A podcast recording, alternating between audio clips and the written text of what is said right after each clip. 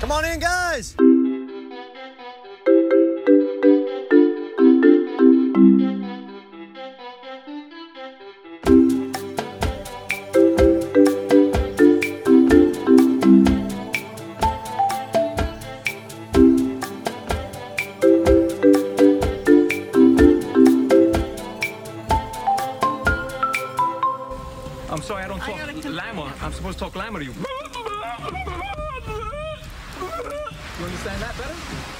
Matt Hammond and Jared Sundin back here for another episode of Talking Llama after a week off. Jared, it's only one week, but it feels a lot longer. It sure does. You know, I I was in Hawaii and um you Must remember nice. how yes, yes it was. Um you remember how Cochrane sunburned his feet and they blew up like balloons and he said he was in excruciating pain? How could I forget? Uh I know I never will now. So uh you can create some visual images in your head there, but uh that part of it wasn't great.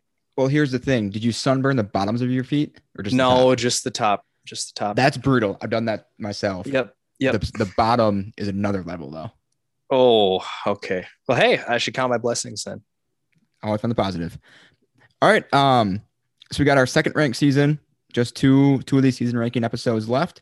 Um, but of course, got a little bit of international talk at the top. Um, missed, you know, quick touching on Survivor South Africa. So a couple episodes there. They just had, as we're recording this, their merge episode, which was an all timer.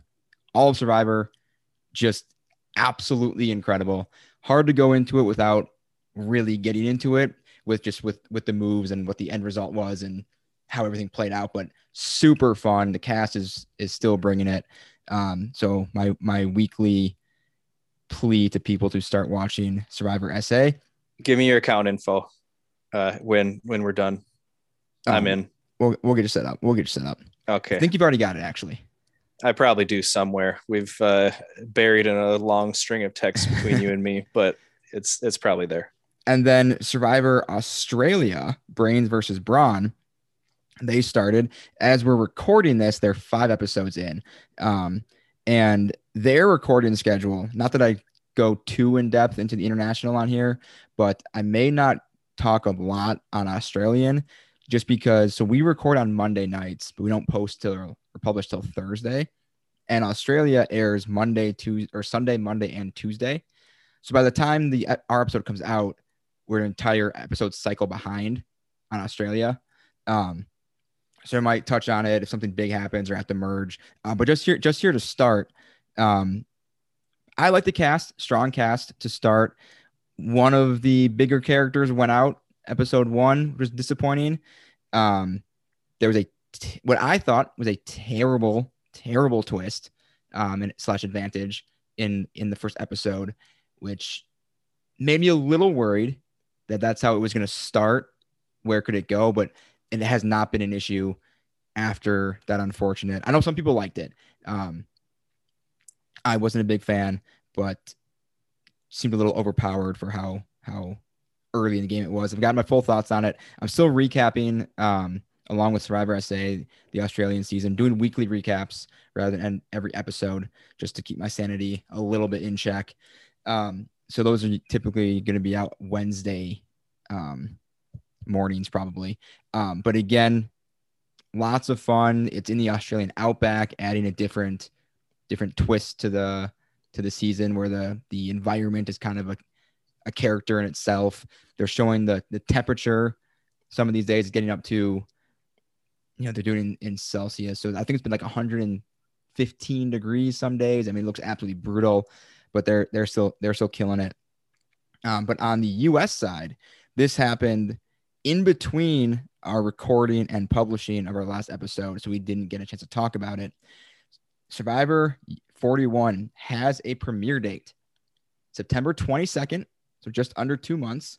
It'll kick off with a two hour episode. They typically do that for the first one, either 90 or 120 minutes. So full two hours, first week. If it wasn't official before, Jared, it is now.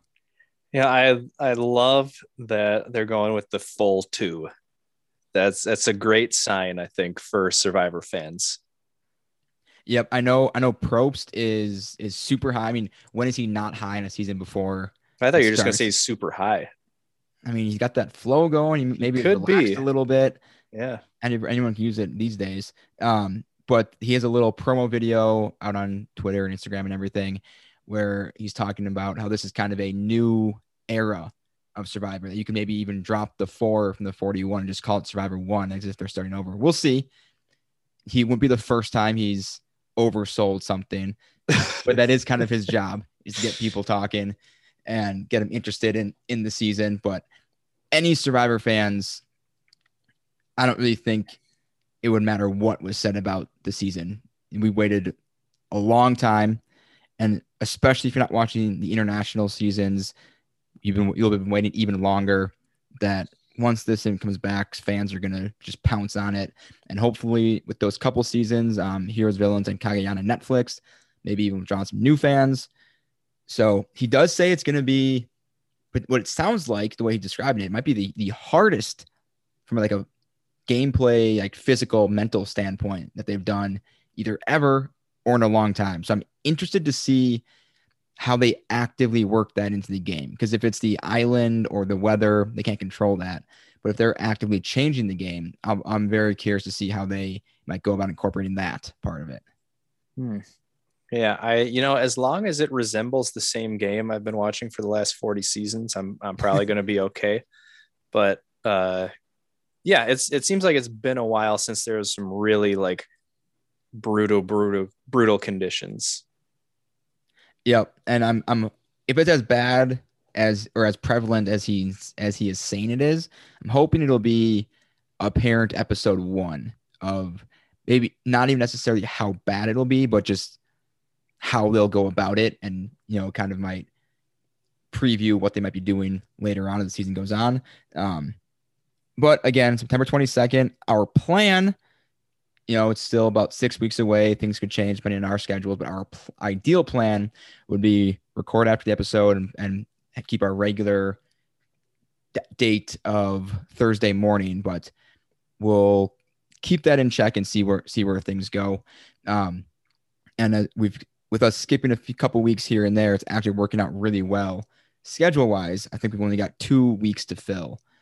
Um, with so we've got our season two, then season one number one season next week. We got our second chance casting, the Brand Steel simulation, which will probably be two episodes. I guess that'll go pretty long, and then a couple weeks, and then at some point we'll have a preview preview show, depending when cast announcement and all that stuff comes out. But just something to keep in mind um, as we look ahead down the road. But without further ado, season 16, our second ranked season, Micronesia, also known as Fan versus Favorites, 2008 airtime won of course by the goddess herself for all sorts of reasons parvati shallow both mine and jared's second ranked season probably many fans second ranked season i don't think this ranking is going to surprise anyone but it's it holds that for a reason Yeah, just up and down, like from the first episode to the last episode. I mean, I don't know if there's ever really a dull episode in there. Um, I mean, crazy stuff happening from, you know, gameplay to medical evacuations to love stories, Ozzy. but yeah, it, it had everything you needed. it even had some early cosplay with fairplay showing up on the beach That was dressing like phenomenal. Jeff Probst. Probst, if I feel like it's it's usually hard to tell if he dislikes a player. He, he- it can be clear if he likes him. Like he obviously loves Boston Rob. Um, there are other players that he that he adores, and occasionally you can get the hints of he's not a fan of this person. But with fair play, there there's no there's no hinting about it. He he cannot stand that guy. And Fairplay knows it and he plays into it. I mean, Fairplay's a wrestling guy. He's a fan. He's done some wrestling himself. He's playing the heel perfectly. Yep. Incredible. Um I one of the first notes in here is like or at least that I have is how much would it have changed the season if fair play was like an actual player? Like how different would the season have been if it took that route? That's interesting because I feel like, I mean, from an entertainment standpoint, I feel like it would have still been super high, unless you're not a fair play fan. You know, because Yeah. obviously we we touched on that when he, you know, back in um his first season, Pearl Islands, and if you don't like fair play, having him for more than a couple episodes is probably gonna be too much. But if you enjoy that kind of antics and that kind of clear villain character on the season that you can root against or root for up to a point, um, he he was gonna bring laughs and big moments, like he would have without without a doubt. So I don't know. It's kind of a fun speculation because I think it would have been still very fun, but it would have been a different feeling of Yep. fun. Yep. That's I agree with you completely. Uh, just trying to imagine some moments of like fair play sitting on a jury watching Eric give away his necklace, or like uh, as you know Jason pulls out the stick. Like it just like, it could have been wild. Yes, and even even the few days, couple just a couple days he was in the season, I mean he it was still pretty wild. I mean he calls himself the best player ever up to that point. Says he played a perfect game in his first season. I consider myself the greatest player. I mean, don't care if he truly believes that. I probably think he did at the time, but he knows what to say. Those those are the kind of players that you need who can chew up chew up time on the camera, get those great sound bites, and just and just bring you in. And either you root for him because he's ridiculous, or you root against him because he's ridiculous. Yeah, I think long term, uh, probably best he went out early just because it gave a lot of other players that we weren't super familiar with some time to you know showcase what they have and and let us get to know them. So. I'm, I'm personally I'm a fair play guy, but I'm glad it worked out this way. Yeah, I think it, it gave the season a little room to breathe at that point. Um, because I feel like he probably would have or could have kind of dominated the airtime, a lot of confessionals. That's one of the problems that Australian Survivor has right now. There's a one one guy, huge character, hysterical, not playing the greatest game, but he's a great narrator. He's he's just a goofball, a clown, doesn't really realize it. He kind of does, but doesn't really. Great moments, great, great sound bites, but it's at the expense of a lot of other players who kind of show flashes of their own own good personality. Um, but when this guy's on the screen, of course they're going to show him because it just makes sense. If you watch it, if you're watching the season, you know who I'm talking about right away. Um, but when someone goes out early on, like Fairplay does here, whether it's a a quit or not, which I think is up for debate. Um, it it it gave you get we got a good good few shots of him right away off the bat. Then it gave a lot of other players time right away to kind of show their stuff a little bit too. Yeah, is that something we want to debate whether it's a quit or not, or do we have too much to get to? Well, let's see what our opinions are. What do you think? Just black if it, it might be a little gray, but if you're gonna go black and black or white, quit or no quit. No quit. I think I think it's a quit. If we're just going black and white, I would leave it at that. But I think there is a qualification. I think it's a quit, like Jenna Morasca's in, in All Stars was a quit. Okay. I think it was a no quit because everyone there was not convinced he was leaving. Like they didn't know what to do with it. Okay, that's fair. That's So, fair. Yeah, but I don't know that we really. Yeah. I don't feel super Yep. strongly on my opinion, so I think we can. Just curious. Just was curious. That's Yeah. all. Um, well, there's also on the fan side. Like, I guess before we really get into it, what do you think of the fans versus favorites as a theme? I think it's fun every once in a while. Um, worked out super well for them the first time they did it. So um, I guess and, and in Caramoan, it, it worked fairly well. But um, Fair play well. uh, Matt, That's Matt, probably the- Matt. That was probably the proper reaction. I'm sorry. um, well, yeah, I, I overall like the idea. Um, I don't. I'm glad that they kind of mixed them in. Like, Well, how many episodes did they go before mixing up? There wasn't a tribe swap before the merge, was there? I don't think so, but I can double check that. Okay. So yeah, I guess that's um that's one thing I wouldn't mind seeing then. I, I would not mind seeing like maybe a few episodes in just just giving each tribe some time, but then kind of mixing people up before the merge. Oh no, there, no, there was there. Okay, yeah, they did. okay. They did like the draft, like to pick them. Oh wow. Okay. Yeah. Um, because I think the problem if you let it go too long is that the favorites all know each other already. Um the fans, you know, that's really all they have is each other. And like if you want any kind of interesting gameplay, um, you got to do it before the merge, which I mean in this case worked out and and made for a pretty exciting season. I could see the concept not working out super well if you just kind of let it roll all the way to the merge and then kind of have a uh, a, a situation where you know whoever has the numbers at the merge, it's just kind of over from there. I th- I think in the fan versus favorites type season, I I like it. Kind of on the same page you are. That I think twice in forty seasons feels about right. They Yep. maybe could have squeezed in a third, um, you know, in the mid thirties maybe, but another one in the next five to ten seasons, I, I probably would be okay with. Um, just just on principle, the actual ultimate cast, of course, would be, remain to be seen. But in terms of whether I would care if they did the theme in broad strokes, you know, let let their let Jeff Probst's new era of Survivor get some legs under it first, and then maybe maybe bring it back. But I like it better. I feel like we probably touched on this briefly, like in the South Pacific type seasons.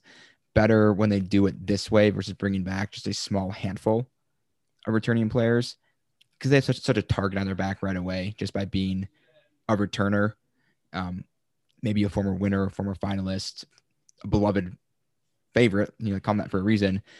That there's just an obvious target right away, and that this gives them one their own tribe where they don't have to worry about being targeted just because they're a returning player, and just makes makes a little more more interesting that way for me. But um, you know, as far as themes go, you know, we both we've discussed this a, tons of times.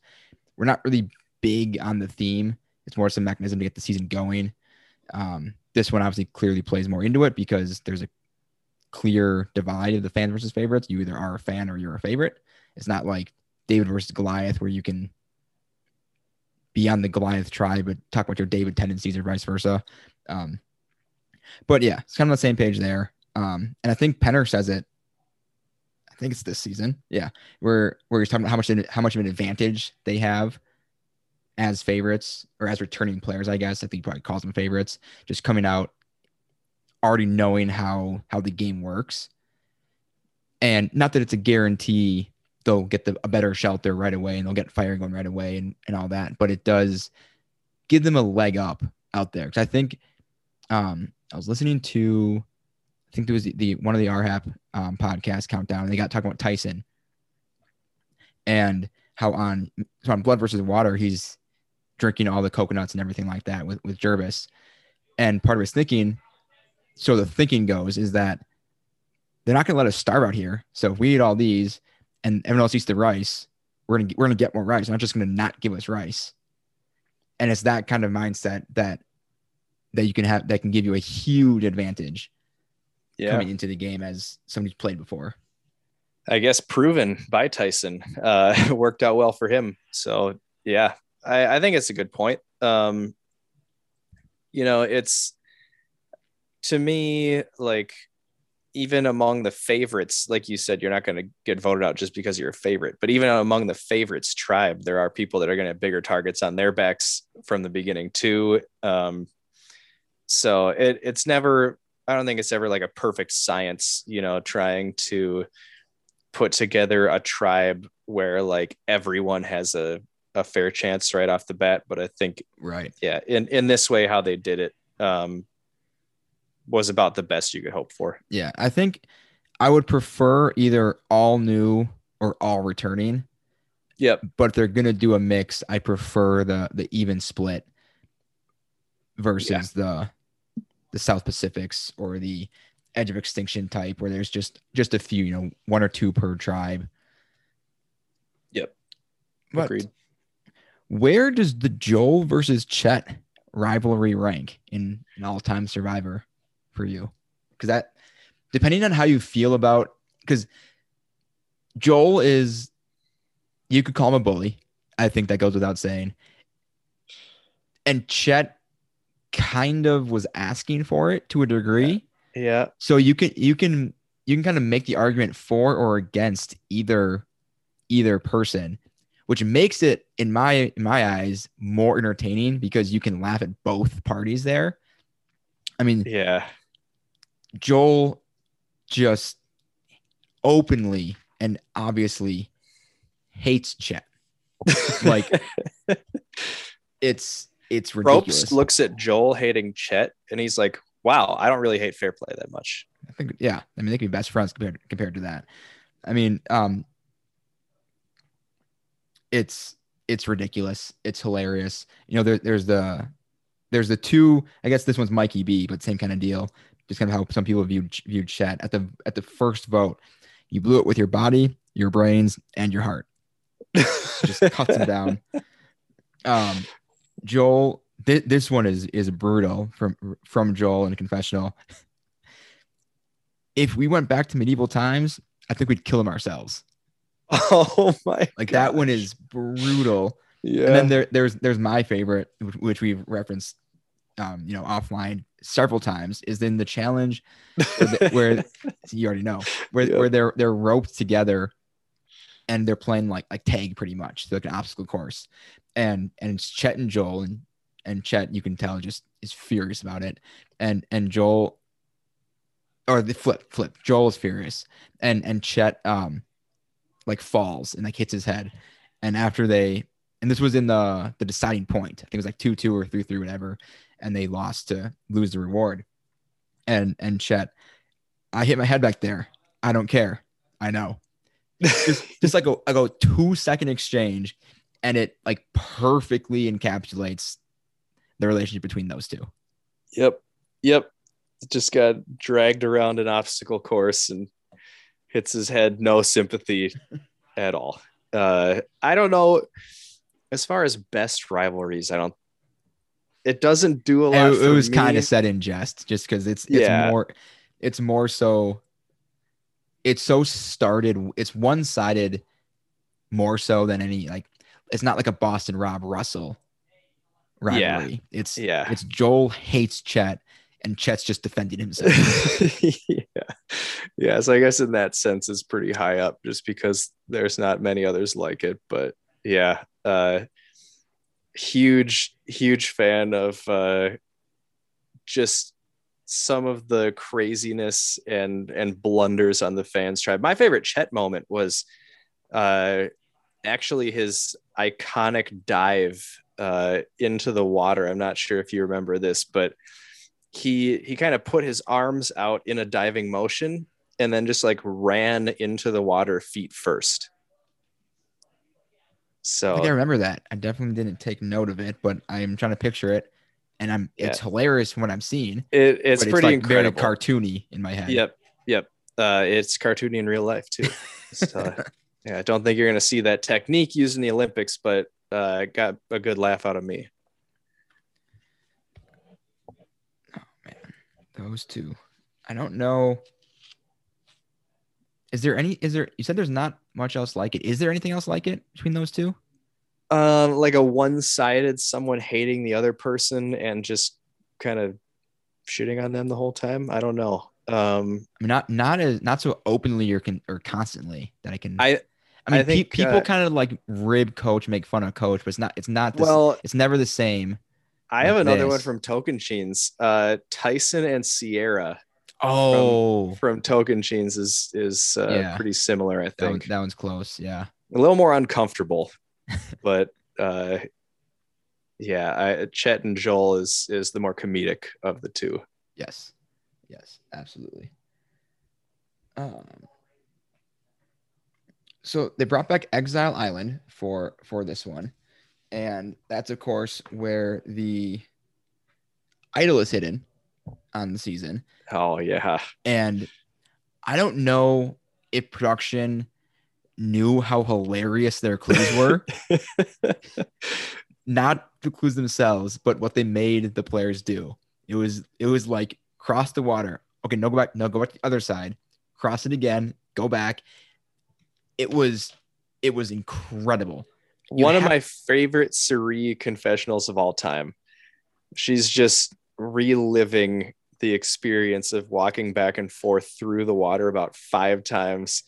She's like, get to my second clue, gotta go back. And then she's like, get to my fourth clue, back across the ocean.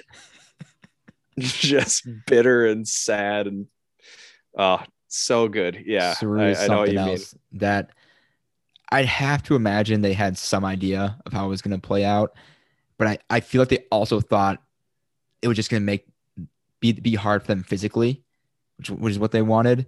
Yeah, But I don't know if they if they actually realized how just how funny it was going to play. Yeah. Well, it's even funnier when you think of it outside of a game context because, like, if your goal is to help someone find the idol and you have the idol on this island, and just like randomly, you're like, you know what would be good is if we just make them do a bunch of completely pointless stuff when the entire time we could have just given them one clue to find it on the island right when they got there. Yeah, like one one like pretty difficult clue. yeah like it's just making them walk back and forth across the water is is the most pointless i guess suggestion or or clue that they've ever done i mean it's it was 0% necessary But 100% appreciated. yeah yep and we're all about math so we like it when it adds up There we go. We're very thorough here, if nothing else. Well, um, one. I mean, so the idol brings up a lot of stuff. We'll get to the Jason of it all in a second here. Um, but what I what I kind of love on on a rewatch, just because of how different it is, is so in a in current season, Jeff will ask kind of broad questions about the idol. Like, so has the talk of idols come up at camp or things something like that? And now he goes, So Jason, you were you were on exile. Did you find the idol?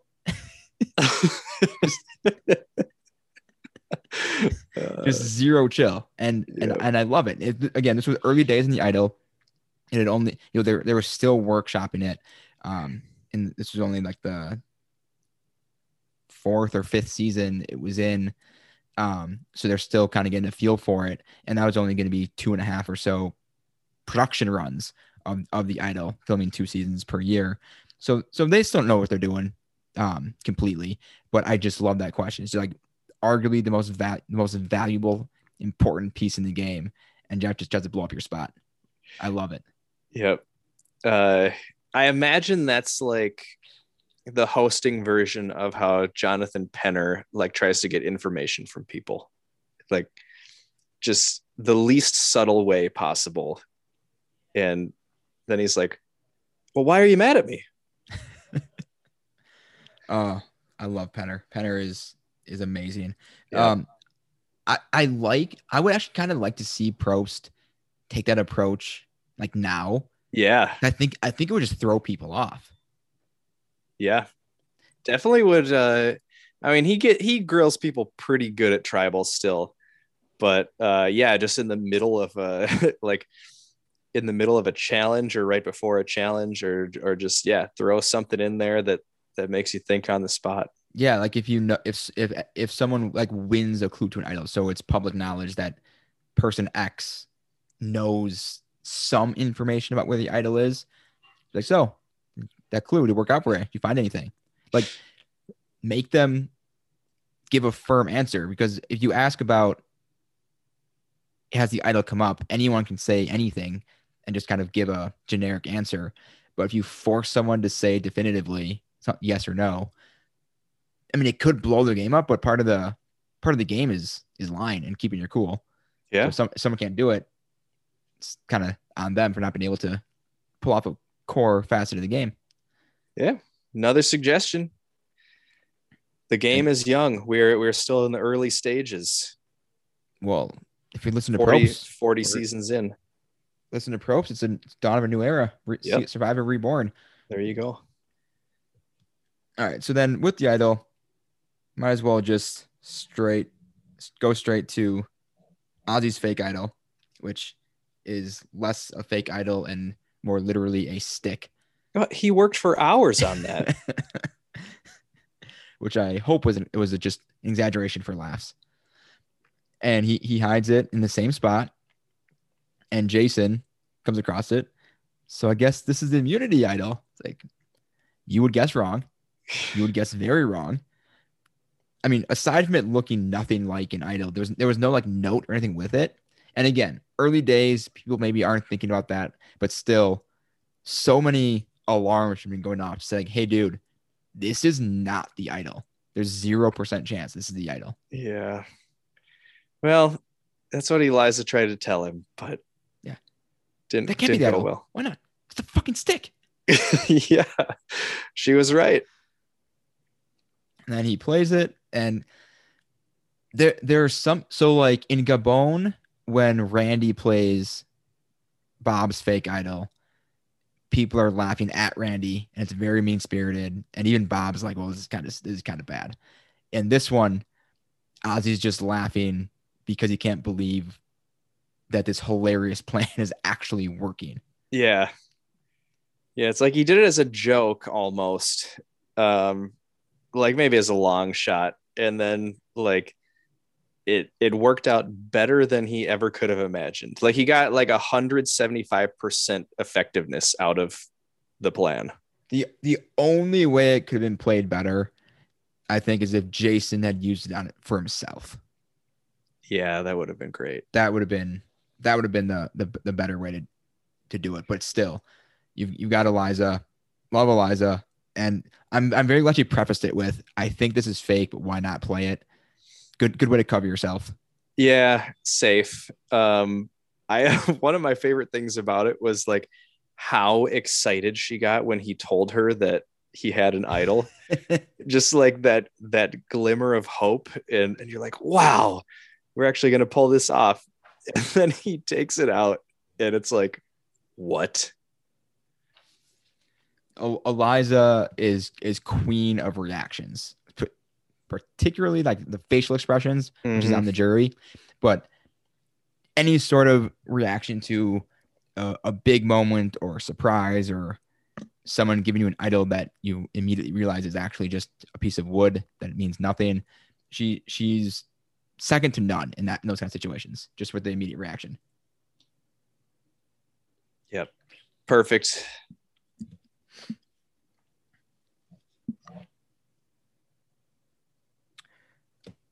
Okay. Um, Merge Feast. I don't know if you remember um James and the Bat.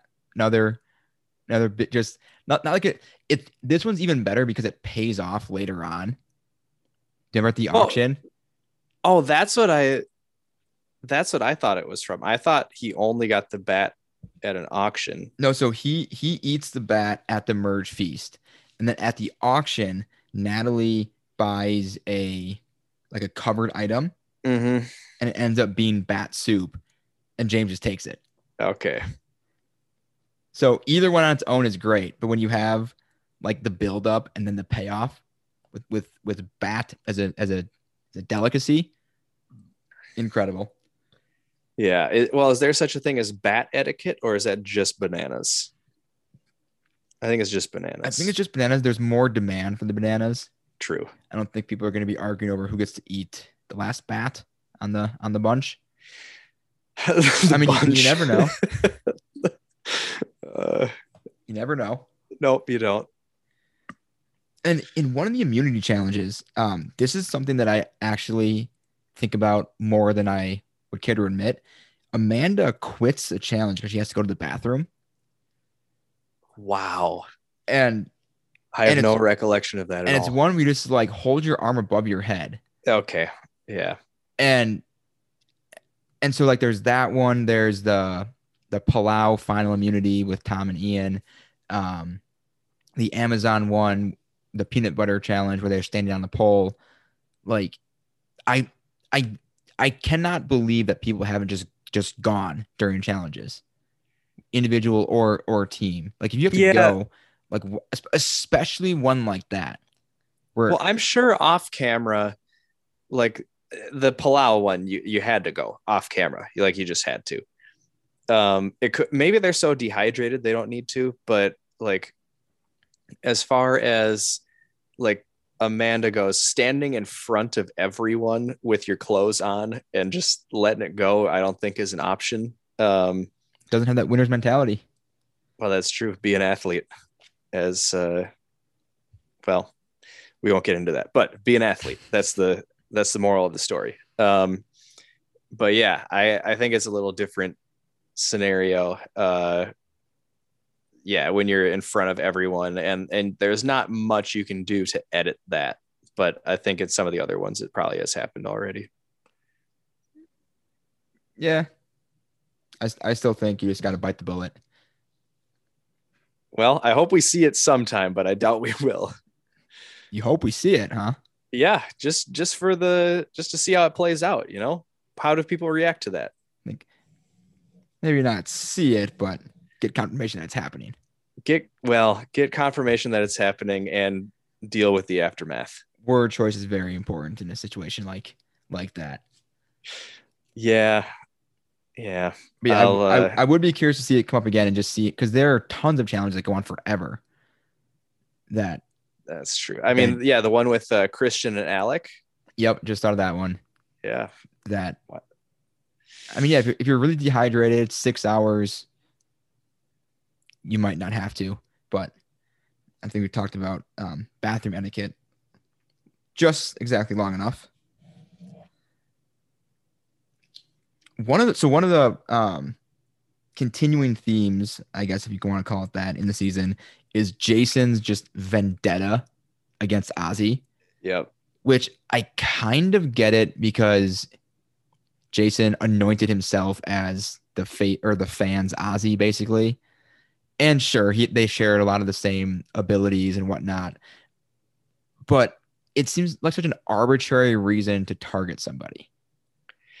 Yeah just uh seems to be a bit insecure and uh you know i guess the best way to take care of that is to get rid of the guy who looks better than you in every facet of the game Yes, that could do it. Like I get it. Ozzy's a, a physical threat. He's a social threat sometimes.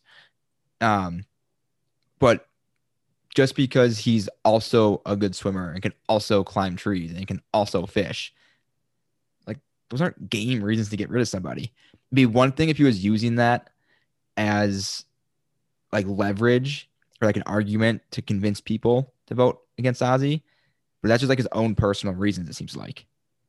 yeah it's it's very strange how uh relentless he is in in trying to get rid of him whether or not it's the right move it's just uh so jason who ozzy ozzy It's the early stages of the the Fishbach versus Joe Anglim on second chance. that that is true. Um my favorite one that i thought of it's not like they were trying to send each other home but uh boston robin rupert on all stars was was pretty hilarious because rupert was like i'm the fish guy. Like you don't you don't mess with me. I provide for this tribe. And then rob just goes yeah you know i just wanted to tell him that or show him that i could catch more fish than him so i did it that's that's a great moment. yeah That that one's fantastic. and Rob builds better shelters than Rupert too. Uh yep. And that's it's been literally proven. Another another great moment. Rupert with the the sunken shelter. It's just gonna get just gonna get flooded. Oh, Yeah. Yep. One thing that's one thing I was not missing from this season. I, I did not need Rupert on the uh the favorites tribe, but um by the way, what did you I, I don't want to get too off topic, but Yeah. like as far as the term favorites goes, how do you think they did here? Um, I think they did okay. I th- it's not. I don't think it's quite as bad as like the game changers, where some of the people just clearly did not fit the the mold. But then you're casting a full a full cast versus just half of it. Um, see, because one of the other things is not having watched. Actually, I looked through it again, it, they actually did really well. Um, not having watched like the early seasons live, I'm not, I'm not really sure how, say like like Ami or Eliza, um, or anyone really came across right away. Like I don't Yeah. I don't know if people people liked like I loved Penner from the jump. But I don't know if he was beloved from Cook Islands right away or if he's just a big character. Yeah. Kind of had a, a smaller edit than what I remember from Cook Islands. Yep. So I I know like production liked her and she's a good looking woman, young woman. So that I'm sure didn't hurt her chances to come back. Um, and she's obviously one of the best players of all time. So that also helps a little bit. Um, Yeah, Ami was the most surprising one to me of of the whole group. Yeah, that's the that's the one that jumps out. See, I don't know if Fairplay it would be a traditional quote unquote favorite, but he would be a draw. Yeah, if you're doing a big group of returning players and and it's really like the first time you've done it since All Stars, um, he's probably one that you need to throw in there. Yeah. But- yeah, it's Okay. it's kind of like the um one of the things you hear about like Howard Stern all the time is that people who hate him tend to listen to him more than those who love him. and and fair Fairplay it's not it's not a perfect analogy. But I feel like Fairplay kind of fits that same mold where people who don't like him, they want to see him get voted out. So they're gonna they're invested to see him lose or embarrass himself, whatever they might want to see. And they're invested in not necessarily in this person winning, but in, in they're more invested in Fairplay losing. Or or you just want to see what he does next. I mean, he pulled off still maybe the greatest lie in survivor history. Oh, Um, incredible. and so you're curious, well, what's what's he gonna do for an encore? If that's what he did his first time out, what does he got cooked up now? Where I think I think the term favorites kind of skews things because it kind of puts a certain type of play in your head. But if you're just going for which group of returning players will be fun to watch and will get people talking, then I think they actually did a really good job looking back on it. Yeah. Or maybe the long play was uh, getting Thunder D back for the loved ones visit. I think it would have been incredible if his grandma came out. that would have been the best. Yeah. That that would be oh man. That that would rival Colby and Reed. yeah. I think it would be more iconic. Yeah. Iconic, yes. More iconic. Personally enjoyable, maybe not. But maybe not. Yeah, so depending on how you were defining the moments, but that would be Mount Rushmore of Survivor moments for, For- almost all time. yep, If, if Yep. he had been able to pull that off, that would have been just for sure. fantastic. It would have done him no favors for the for the for his game, but I th- I think he might have done it if he'd had the chance, and that I would that would have been like I said amazing. Um, Yeah. but but you so other than Ami, that's the only one that kind of st- stuck out to you. Is that what, that what I'm hearing? Yeah, yeah. I mean, I was just just curious because we've talked about it on past seasons. I I think Caramoan they did a lot worse than uh than they did on Micronesia for picking favorites, but yeah, just kind of curious what you thought there. Um, because we were talking about the Ozzy and and Jason rivalry and stuff, and I think um they did a good job picking the favorites. And uh, one other thing I wanted to mention, like it's I think Ozzy goes home before Jason does, though. Isn't that's right? right before. Okay. Um, so like Jason kind of wins the battle there, but overall, I I think the fans were so overmatched in in this season that it it almost made it more enjoyable too in in like the Joel and Chet rivalry sense. Um where like the what I think of when I think of the fans is just like they're kind of disconnected at first. Like they they couldn't figure stuff out. There's blind sides everywhere. Like Mikey and uh, he he thought he was doing well. He went home early. Um, Joel didn't make it super far. Chet was kind of like a laughing stock. Jason was kind of a laughing stock. Like Eric made one of the biggest blunders ever on the history of the show. Kathy quit. Like it, it really, when you look at it, didn't go super well for them. Uh, but in in the Jason versus Ozzy case, great job, Jason. You got him. I guess if you're not going to win the game, you take whatever victories you can get. I suppose. yep.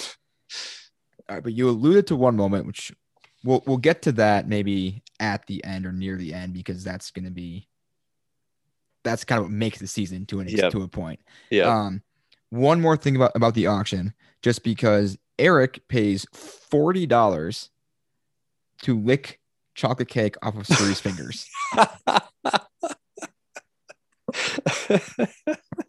I I forgot that that happened. I didn't know you could do that. Oh, 2008, different time. I I just mean like, is it in the auction rules? I think, I think Probst has gone on record saying that to whatever to whatever extent they can, they let the players make their own rules.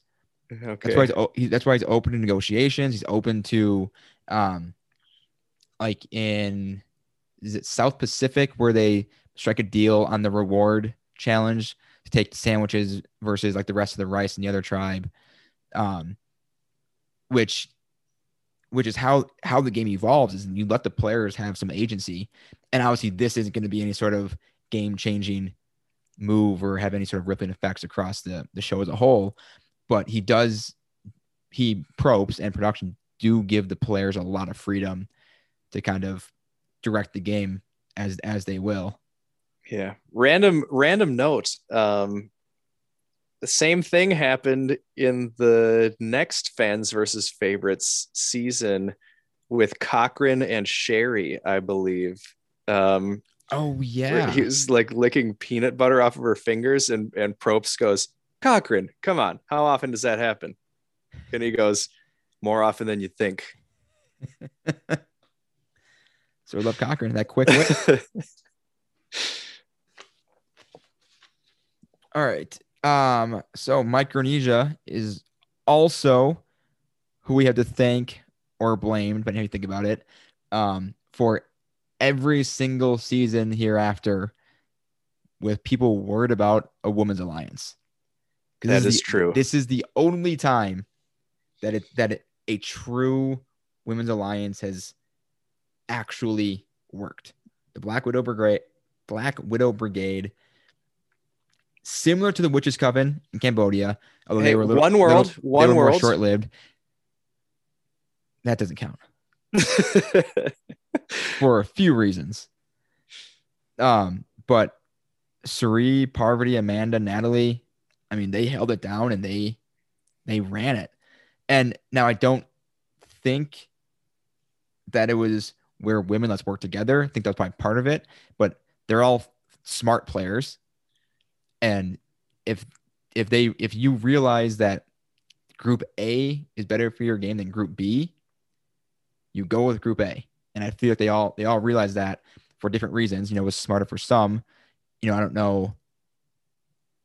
I don't know that Natalie increased her chances at winning the game by going in a group with Parvati and Cirie. True. I think she guaranteed herself a higher finish. But if she had gone against them, she probably would have had a better chance to win the game. And but I don't know if she if she realized that or how she was thinking about her spot in the game, maybe. I mean, the that the the the terrible person from South Pacific who gets third, who shall go go nameless, he thought he won the game. He was convinced of it. Even during tribal, he still thought he was going to win the game, and he stood zero chance. So I don't know if Natalie had a little poor perception on herself in the game. Um, but I, I think in terms of can you win the game with this group, she probably was the had the least benefit of of going with that with that core. Yeah. Um yeah, I uh, there a lot a lot's going through my head. I mean, so you said it's like the the only example of when an of when an all women's alliance has worked. Um, like like to for a long term like only one I can that I can think of, you know, because like like the um Kelley Ciera and I'm blanking on who it was in in Cambodia. They had they had like a few days or like a week or so where they kind of had some success, but I think they were so far down in the numbers that it didn't quite hold much much power after the fact. But this one, I mean, those those four were what, for the final five, yeah, and they and I Yeah. mean, they they held it down. yeah, Oh, they did. No, they were the final four. Yep. Yeah. And, and Alexis was in there too. Um, and I think yeah, it was just she went before Eric, but uh, yeah, I mean when it, it kind of goes to show how strong and threatening this alliance was in that it keeps getting brought up season after season just because like they they were a force like this this was not something that that you could beat Yeah. Yeah. They they they crushed it, you know. And it's become super annoying these seasons where they see like two women talking, like, oh, it's gonna be a women's alliance. It's like maybe, maybe not. Like they just they just people just jump to that.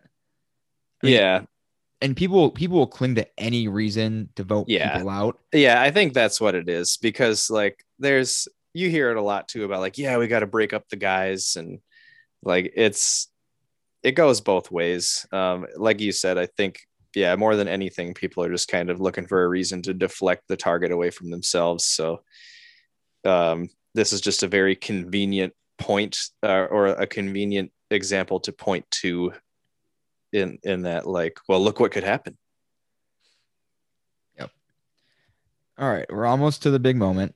Um, Amanda's idol play, the the actual plane of the idol wasn't isn't what I want to talk about, but honestly, the the way they edited it together is what I really really liked, and they showed this. The, the kind of the recent example I can think of is with Dan in um, David versus Goliath. They show him looking for it, and then he pulls it out and then he kind of tells you how he found it. Um, here you see Amanda looking for it, but you don't know if she found it or not, heading to tribal, and you know she's the target, or at least you assume she's the target, and then she does indeed take the idol to play it to save herself. And I I really, really liked that really small editing choice is leave the fans in the dark. Because you because I guess you know if she has it, she's gonna play it. So there's much less suspense or no suspense at all. If you go into tribal knowing she has the idol, because she's gonna play it, of course. Um, but going in with that little extra sense of doubt, just added a little a little more oomph to that to that tribal council. Yeah, how have they not done this since then? Because this scenario presents itself like kind of a lot. Yeah, I I don't know. Um, I think my my guess would be that there's so many other advantages and idols more prevalent and people have gotten so smart about playing around an idol where if like in, in season 30 or 40 whatever it might have been if amanda was in that same position they might have assumed let's say she has an idol let's make her think it's her she'll play it we'll vote for somebody else she'll waste her idol we'll vote her out next time that there's so many other possibilities that could happen with the idol that it was Yeah. it was so black and white in this case it was amanda has the idol she's going to play the idol amanda does not have the idol she's getting voted out that'd be my guess at least Okay. but yeah. but but you do have a point that it can still work. It can still work, even if you if you don't know if they played or not. yeah, yeah, because you know, I mean, there's there's been a lot of times where someone knows they're on the chopping block and they go look for an idol, and you know, I, I just think like if they wanted to, in general they could mix up the the idol hunts a lot better than they do but Mhm.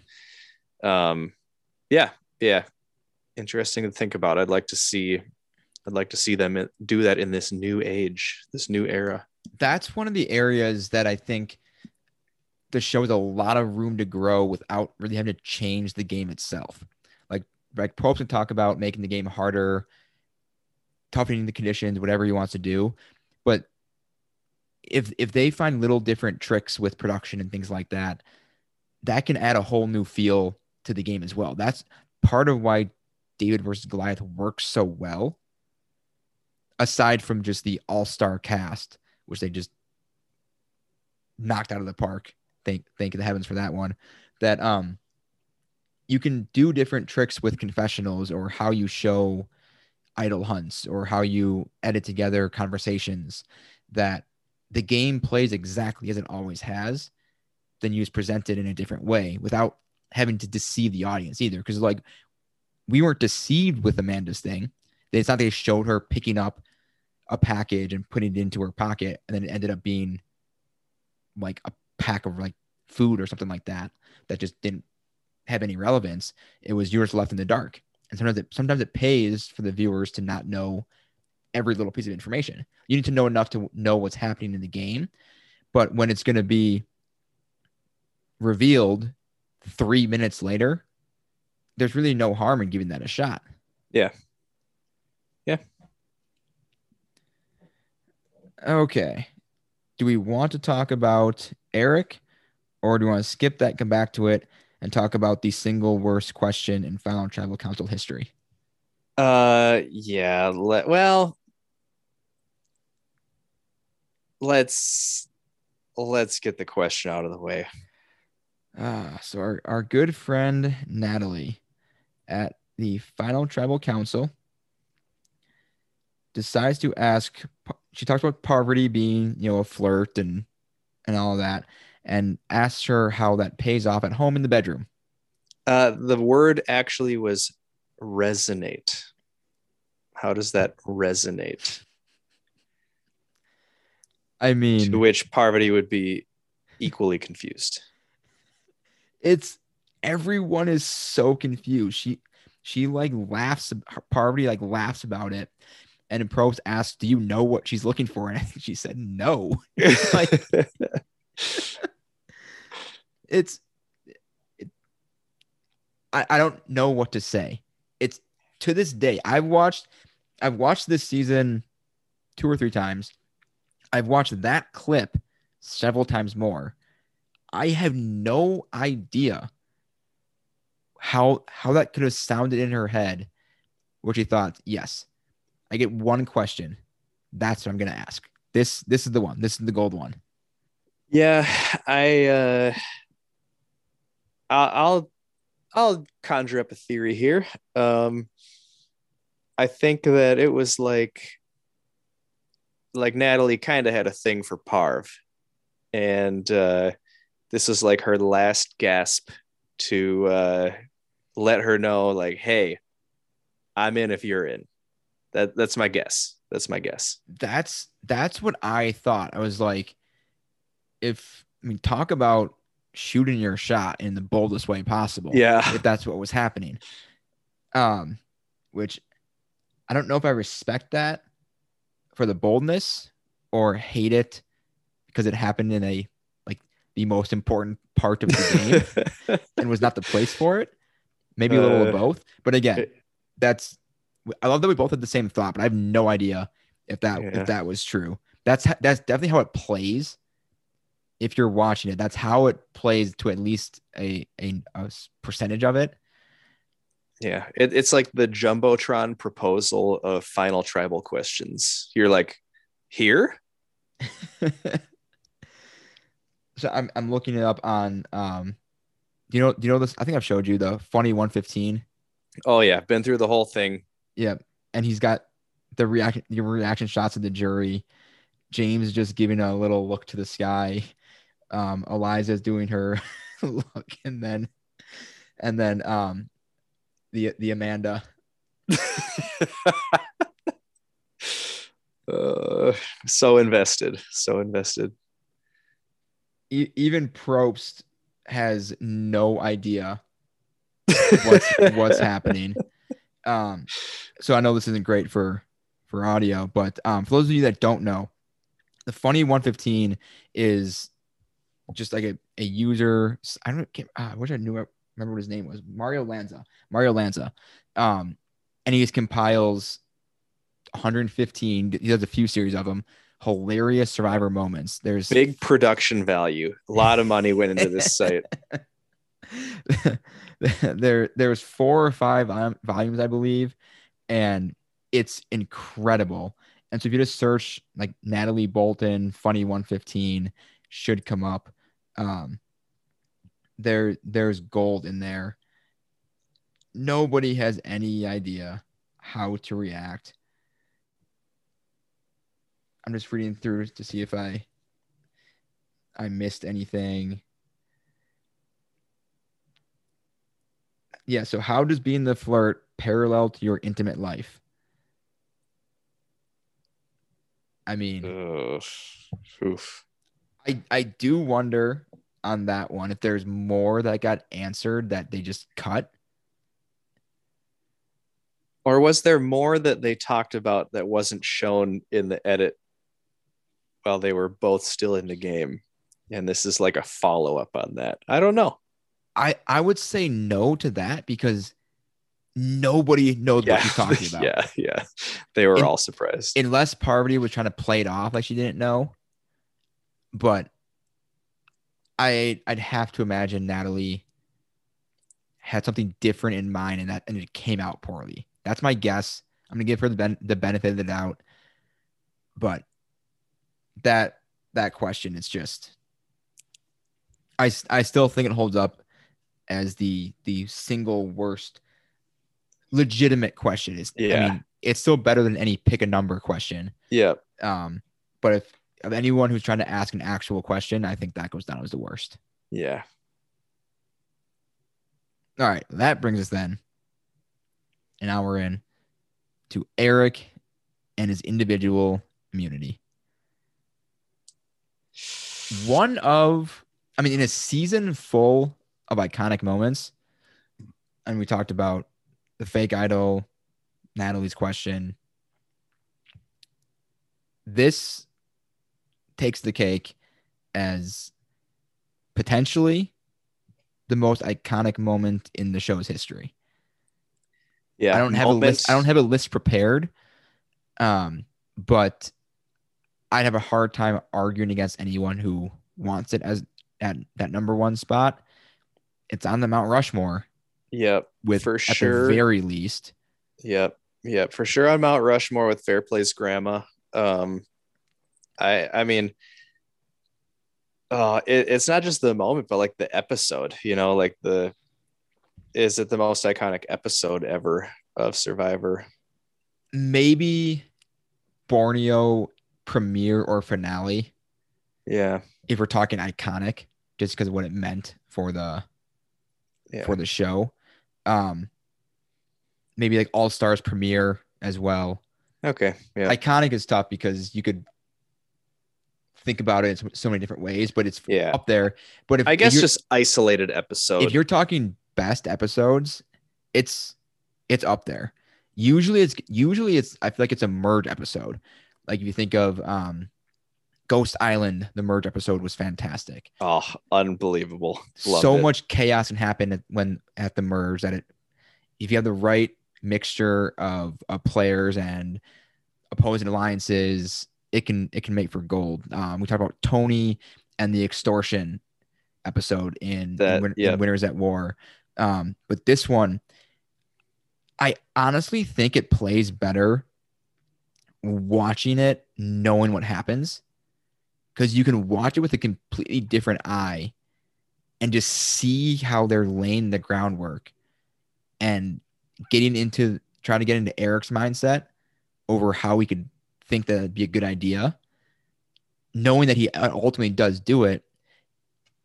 Because when I when I first watched it, I was like, oh, he's not going to do that. Like that's no, like they're wasting all this airtime, something that's never going to happen because he's not that stupid.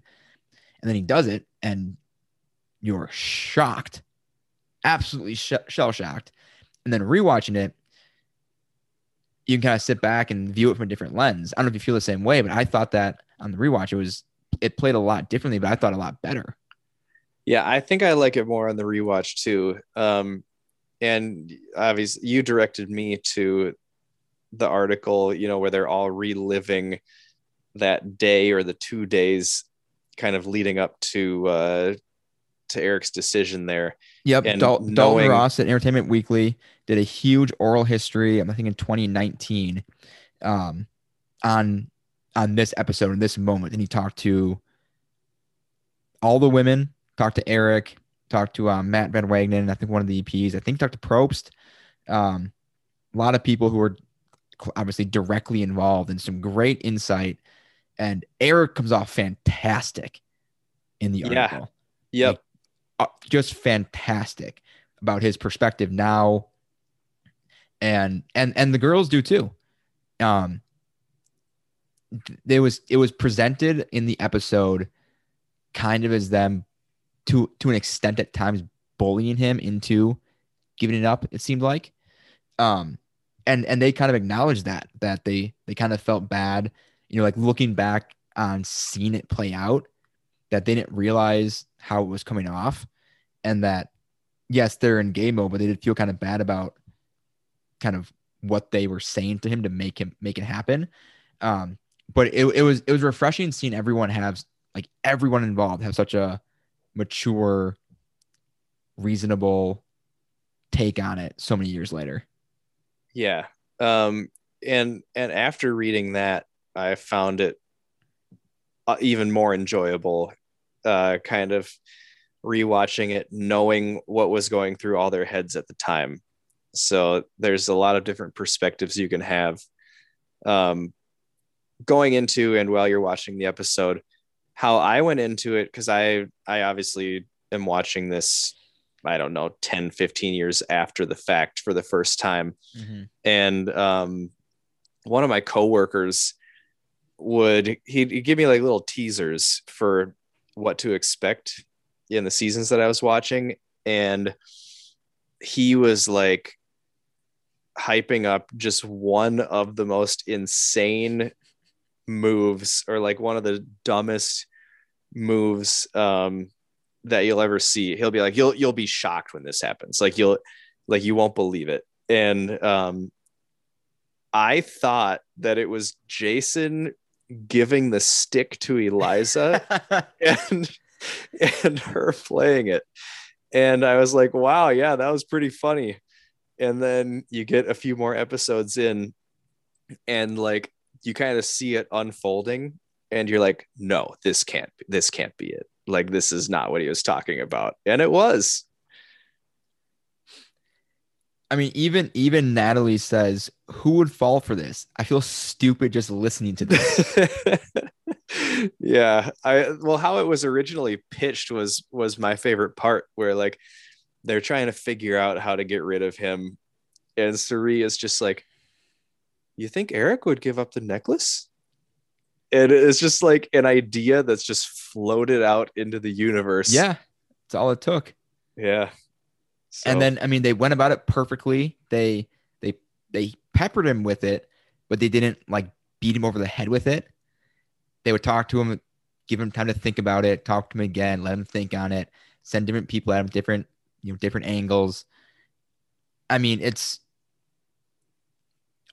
it's arguably the greatest collaborative move ever.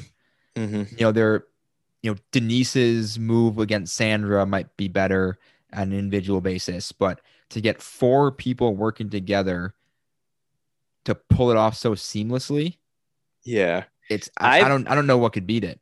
low key uh the brochacho blind side uh, i know it hasn't it hasn't been Okay. enough yeah it hasn't been given enough time to age properly but uh I, a lot of people had to had to be involved for that to go right um but i that could be just because i i popped into david versus goliath for a little bit yesterday um but yeah this was like i, I think collaboratively yes um still the best uh time will tell. But but yeah, One thing that will make this one hard to beat is that the four of them didn't have anything to use aside from their wit and that is, smarts is pure. and, and social skills. They didn't have their own idol or an extra vote or anything else. They had to take an advantage from somebody. And by taking, I mean they had to convince him to willingly give up an advantage that he that he already had to protect himself. And they had nothing else to work with. That that's that's where that it's gonna make that one super hard to top at any point. Because like you like you said, it was just a, a pure move. Yeah. I mean, just all it's all skill, like people skills. And um yeah, very, very impressive. I, I liked also uh, one of my one of my favorite parts about it was like they're trying to decide how to pitch it to him. And Natalie just goes up to him and she goes, Okay, okay, hear me out. This is gonna sound crazy. Like, just just give me a chance though. And he's like, Okay. And she goes, you give me your necklace. And he's like, nope. and uh, yeah, I, I mean, he was just so set. Like his gut told him right away, don't do this, no chance. And then they just made it happen, just determination. I mean, that easily could have been the end of it right there. Yeah. I think I think they've done studies that like your gut feeling is right. Yep. Like an I don't want to quote a number be wrong, but it's like an overwhelming percentage of the time. Your gut instinct is usually correct. And it potentially cost Aaron, Eric a million dollars. Yeah. Yeah. It might have. I mean, again, it's no guarantee he would have made it to the end or that he even would have beaten both Parvati and Cirie or whoever else might have been there. But just the young kid. Yeah.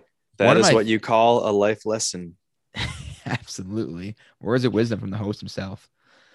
One of my favorite parts about it all, though, is the so the first and so far only time they've ever done this is they show each vote as it's being cast. Yep. Every single every single vote.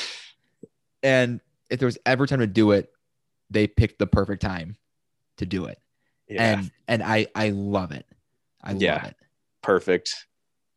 They're all, I mean, all of the confessionals were were great too. Um Cirie's was perfect where she's like, you can't always beat him with this, or like with this or this, but you can always beat him with this. And she points to her head. Um, yeah, so I, I mean I, I botched the delivery on that, but you'll get the point. Well, it is the great Cirie Fields. I think no one can do it. it, would yeah, no one can do it like Yep. Cirie.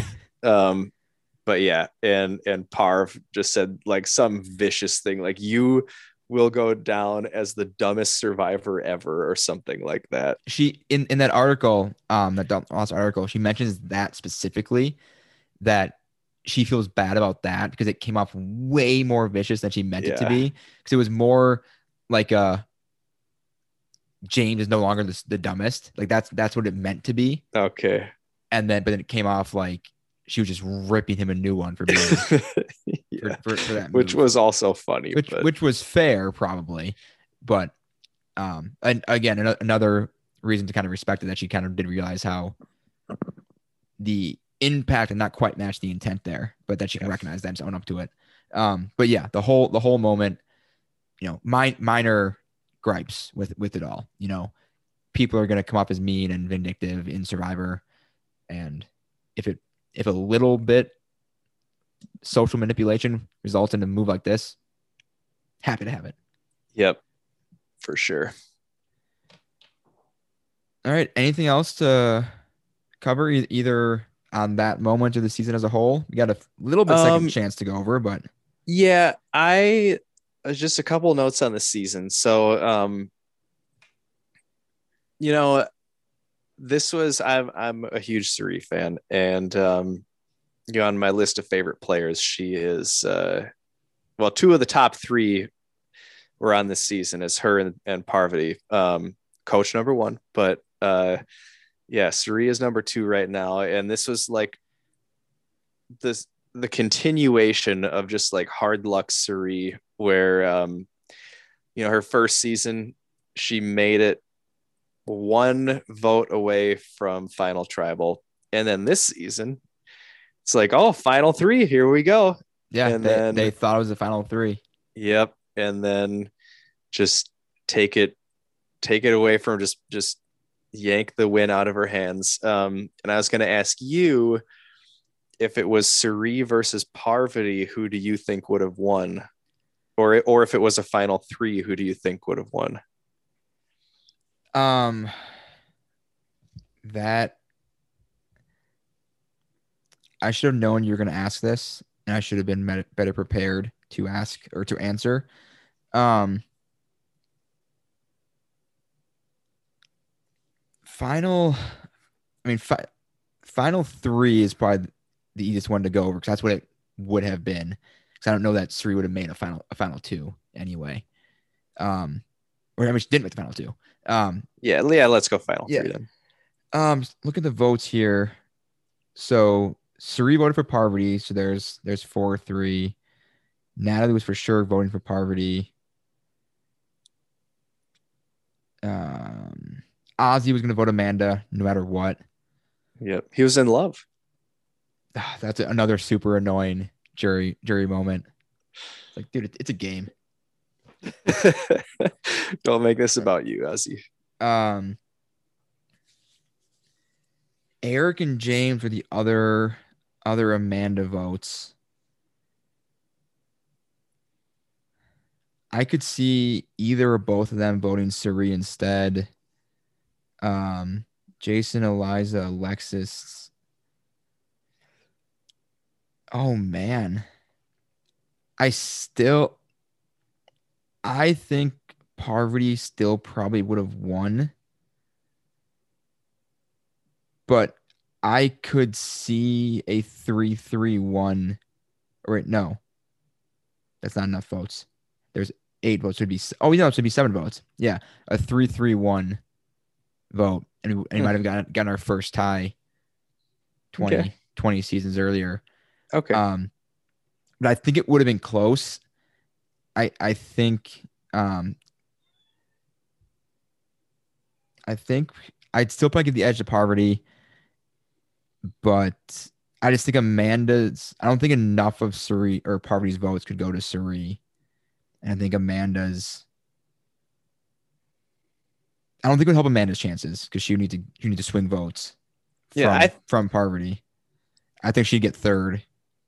Yep, I I agree there. I think that um, ah, man, I think Parv did a lot of of stuff that that upset people. I think Cirie had a little less blood on her hands, but that's that's the thing is is do you vote emotionally or do you vote on whose game you respect more if you vote emotionally you probably lean Cirie. yeah, if well, you vote other- on if you vote on game i feel like if you voted for amanda over Parvati, you probably wouldn't vote for Cirie over Parvati. Okay. Um, because the other thing too is that like where where Parvati won, I think was at final tribal because Amanda really had nothing.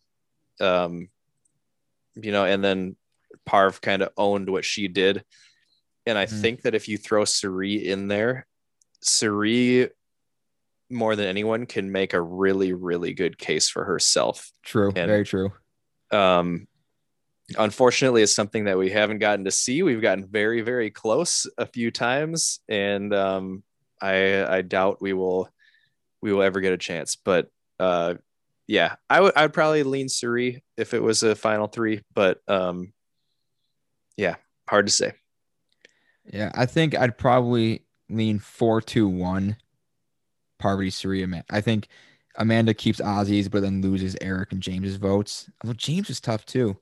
Man, it's tough to think about because Parvati and Cirie both played so well. yeah oh well let's uh let's leave it to the imagination Good call. All right, so second chance. This is our last second chance option Um, because next week we have our top ranked season, which of course, no suspense now is heroes versus villains. Um, but second chance. As strong. So as we didn't really talk about the the the fan cast too much. As strong as the favorites were, the the fans, I thought left a little to be desired. Yep. Um. So, um, Eric comes back again later on. Um, I think Natalie and Alexis, I would take again. I think I think they spoke to Natalie about Heroes versus Villains, but I can't remember if she declined or she, or she got cut maybe near the end.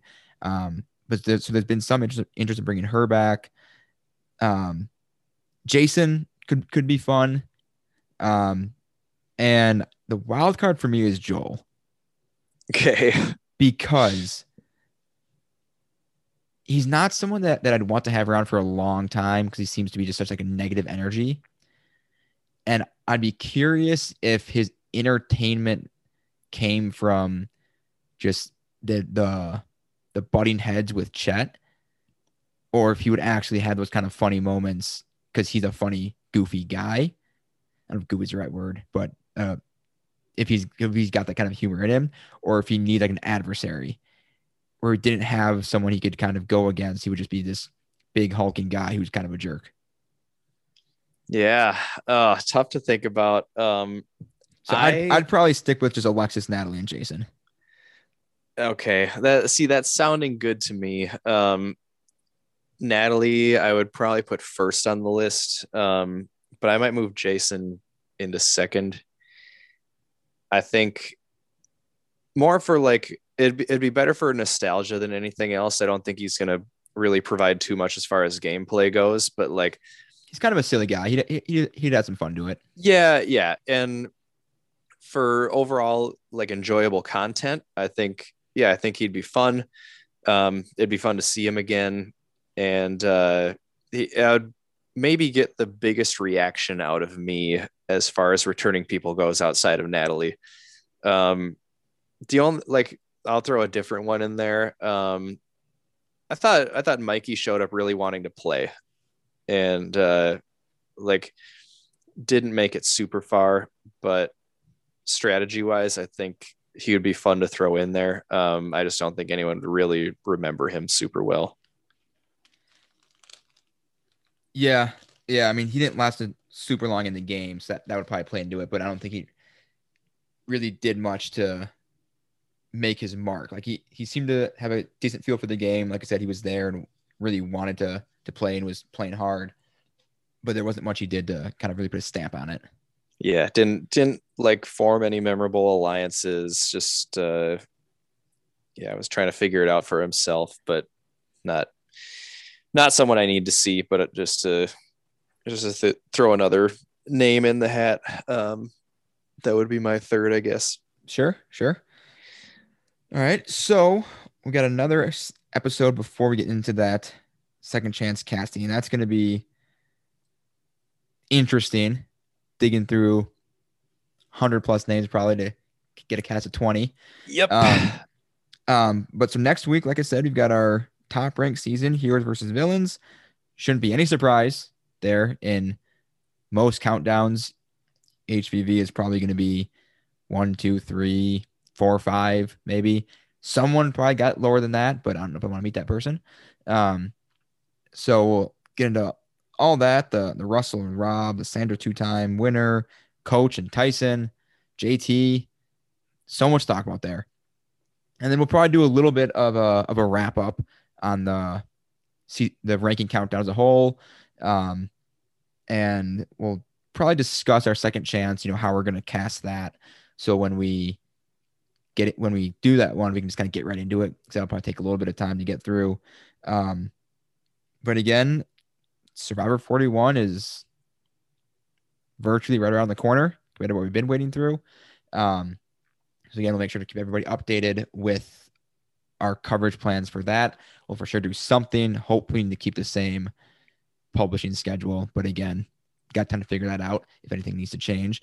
Um, but to make sure you don't miss anything, be sure to follow us on Twitter and Instagram. Twitter is at Llama Talk Pod, Instagram Talking Llama Pod, and make sure you're subscribed wherever you listen to podcasts Apple, Spotify, Stitcher, anywhere else you listen. We're going to be there.